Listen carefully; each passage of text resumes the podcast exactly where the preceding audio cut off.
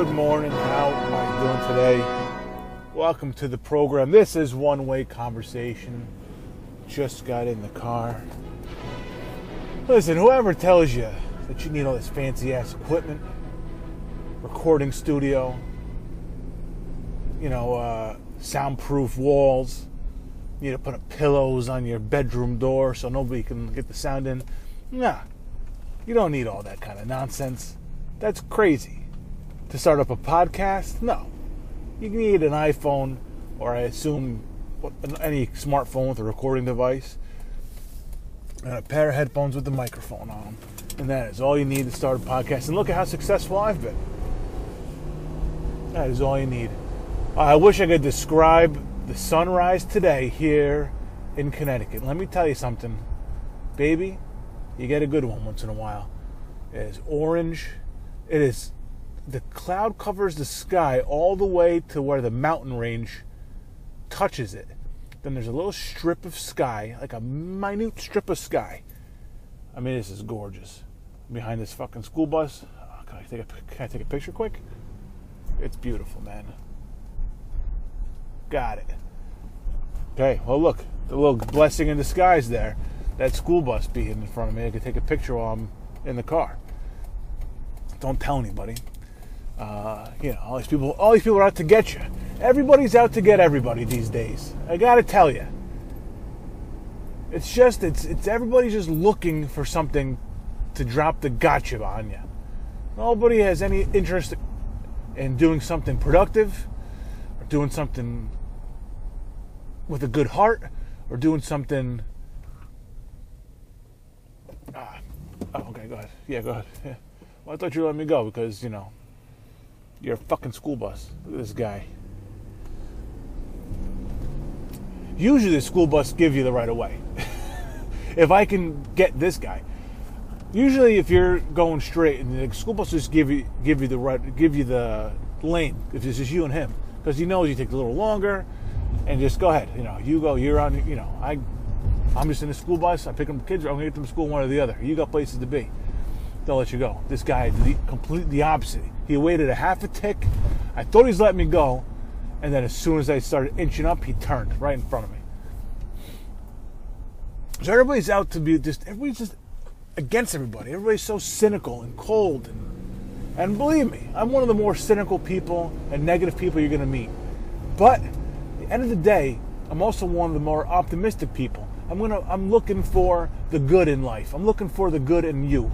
I'm looking for positivity. All right, I am. I I'm very cynical, and I think that's I'm just hyper realistic about shit, and I just have a I have a, a, a strange understanding about the world and the world that surrounds me. But I always believe somewhere, somehow, it's going to work out. Things will get better. That it's you know that all negative stuff and pain and all kind of shit is temporary, always. But the world that we are in it is just a gotcha society. And everybody just is looking for the bad in people, looking for the negative in people, and looking to tear others down all the time. It's constant. All right, which is the difference between my cynicism and cynicism cynicism at large. Is I'm not looking to tear people down. Okay? I can be cynical with people. But at the end of the day, I want to lift others up. I want people to be inspired in some way. I want them to do some good in the world, and I believe that there will be there. Others, this whole thing with uh, this is the latest example of it, this Peloton ad. Okay, it's a weird ad, and you can make fun of it a little bit, right? Oh, you have a little chuckle about it, but it's become this weird ass new age internet uproar over absolutely nothing, over nothing. Husband gets his wife a Peloton for Christmas. She takes takes pictures of it every day for a year or whatever, and she does it, and she lifts up her own spirit. She's becomes. Um, look, I'm not saying you should go out and get your wife a fucking bike for Christmas, a stationary bike for Christmas. All right, that's between you and your wife. All right, I have no reason to believe this woman in the ad didn't want the bike for Christmas. I cannot believe I'm even having this conversation, saying this out loud. I'm, I'm, I'm arguing in favor of this woman in this ad. I have to interpret this ad. Maybe this woman's like, oh, maybe she saw it on the commercial one day and she's like, I, that's awesome. That, look, that thing looks so cool. But then, you know, being faced down with the possibility of having to do this hard ass challenge every day, this hard ass workout every day, maybe she's, you know, a little bit intimidated by it. Everybody's, oh, a husband got it for her. Look at her. She's already in great shape. Why does the husband have to go out and get her this? I mean, we got to make this light, man. Come on, folks. This is a, this is that light. Oh, you're not, you're gonna make it, aren't you? I'm gonna make it. Jesus.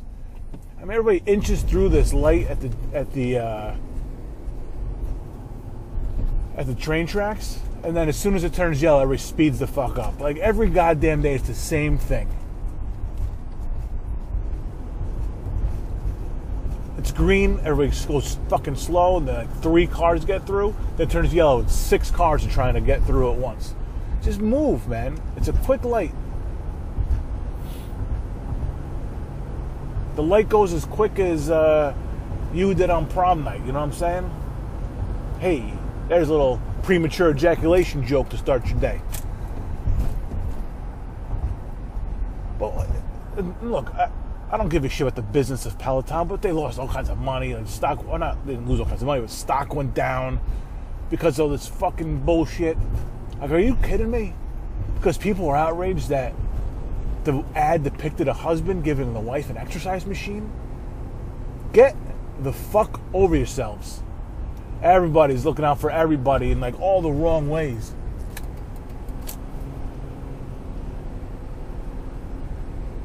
Yeah, I don't get your wife a gym membership for Christmas. Don't.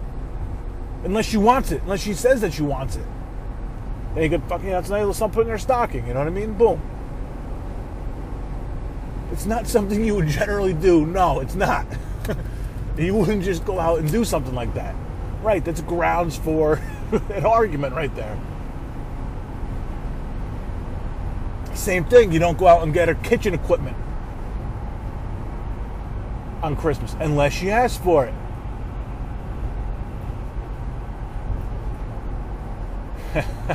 I just thought of a ah shit. I just thought of a nice story.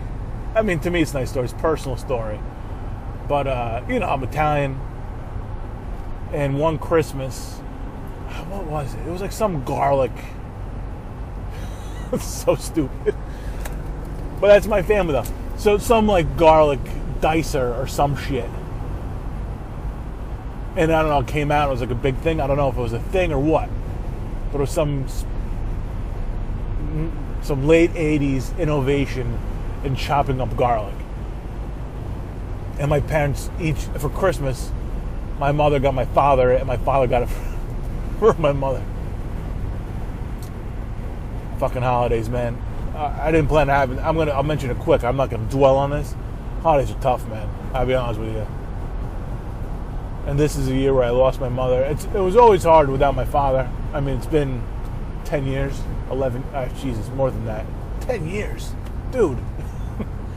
ten years. My father died in 2002. I'm saying ten years. Uh, sometimes it feels like 10, sometimes it feels like 100. It's weird. Um, it's always tough, man. And then, like, just little things like that pop up in your mind. I'm not looking for sympathy or a pat on the back or anything like that. It just is what it is, you know? And, uh, you know, I'm, I'm, I'm going to leave it at that. I'm happy to have those memories. I'm happy to have them to myself. So I'm sorry to get all sentimental on you there, but it's both it's both tough and it's also what gets you through the holidays. You know what I mean? Does that make any sense? You uh, you have those memories, and that's what makes it sad.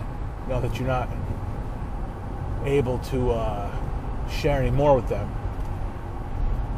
But if you, but having them also kind of lifts your spirits a little bit and also, you know, now I'm a father myself. I have my own family, so it's a little bit like, you know, you can't spend too much time being depressed about that. You have responsibilities, and I mean, shit. Christmas is about the kids in the end, and you got to make their Christmas special, and uh, be sure they're having a nice time through uh, through the holidays. So, you know, it is what it is. So sorry about that.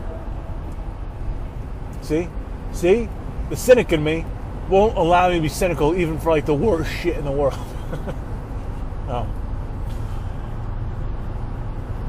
Um. Yeah. Wow, where was I? Let's talk about the Cowboys losing last night because that was fun. No, but let's go back to the, that Peloton ad real quick. Just what the like?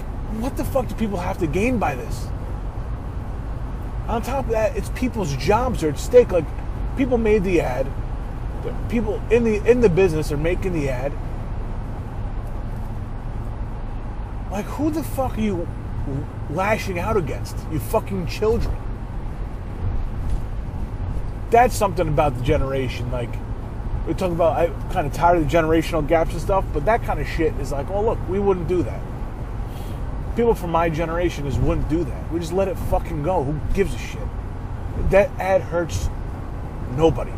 Literally hurts nobody. Why why are we even arguing about it? Why am I why am I even talking about it? Doesn't make any sense.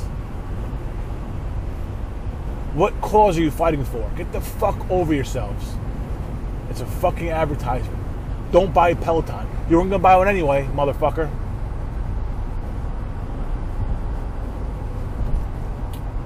last night, man. I had an argument with a kid at work. Speaking of generational gaps here, and I just called him the millennial because I'm not going to name names here, but millennial at work. He is way too optimistic about the Giants. Way too optimistic about the future, about Daniel Jones, about management. And to me, I'm not making. Yeah, it could work out with Daniel Jones. It could also be a disaster. All right, I'm not sold on Daniel Jones right now. Not he's a fucking turnover machine, but it's shown a little bit where it could be, where he could improve in certain parts, and he could build on some parts of his game. Yes, he's an athletic quarterback. He can run with the ball. Seems to have a decent arm. He seems to have control of the team. Team will play for him and play hard for him. Yes, he's got good qualities to him. But I'm not sold. His kid sold on him. Oh, you would take him over anybody. You take him. This is the exact. I didn't say a thing. It was just my face, my facial expressions. Because you take him over most quarterbacks in the league. I kind of like give him like an eyebrow. Most. You take him over a lot, a lot. You take him over some quarterbacks in the league. All right, yeah, I would take Dan Jones over some quarterbacks in the league. That's correct. And the first name he throws out is Mitchell Trubisky. So number one, you know you're not starting off with the cream of the crop here. Trubisky was fighting for his job up until three, four weeks ago. Chase Daniel was going to run him out of the lineup up until. Look, he beat the Giants, Trubisky, a couple weeks ago in a game where he struggled. Uh, shit, I don't even remember who they beat. Viking? I don't know who the fuck did he beat. Then they, then he had, he had oh, he had a good game on um, against the Lions, so that doesn't really count. Lions on uh, Thanksgiving, that doesn't really count, but it's still a good game. And the last night against the Cowboys, yeah, not a great defense, but he had a really good game last night. Three touchdowns, a running touchdown. So yeah, I would take Mitchell Trubisky if I had to win a game tomorrow, and I had two quarterbacks to choose from. One was Daniel Jones and one was Trubisky.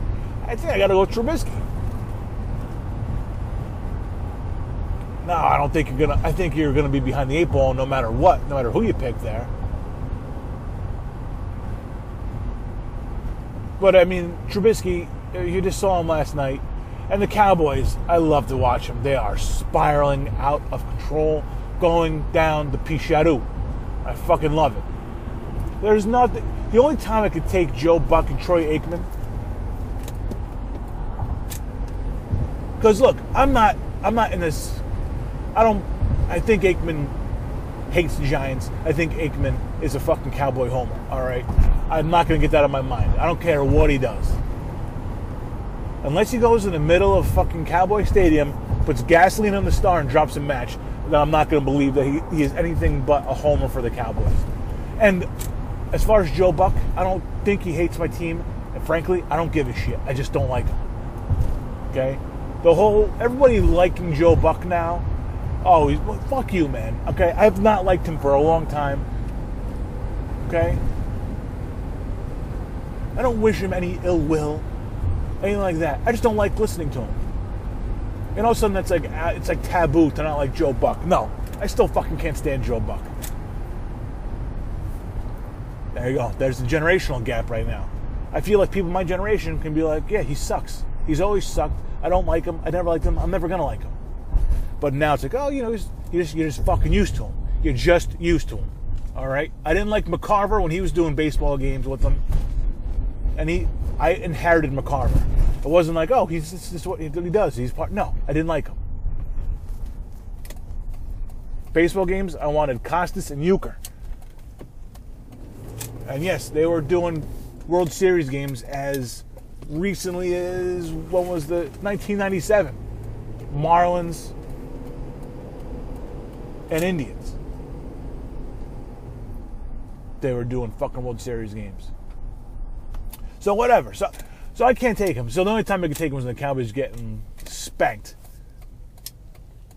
Because then Aikman's like Aikman doesn't really hold back on the Cowboys. You know, but he's also depressed about it. I love it. I fucking love it. There was a play last night where Prescott was scrambling, and then he th- and he threw a ball.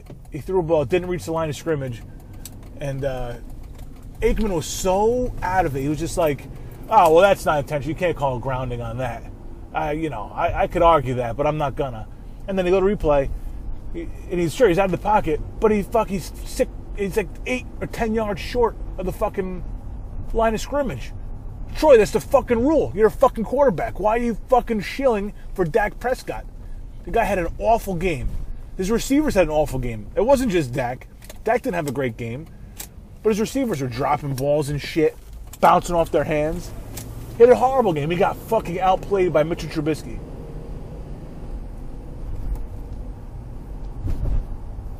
And you're seeing it, man. Oh, oh, their offense.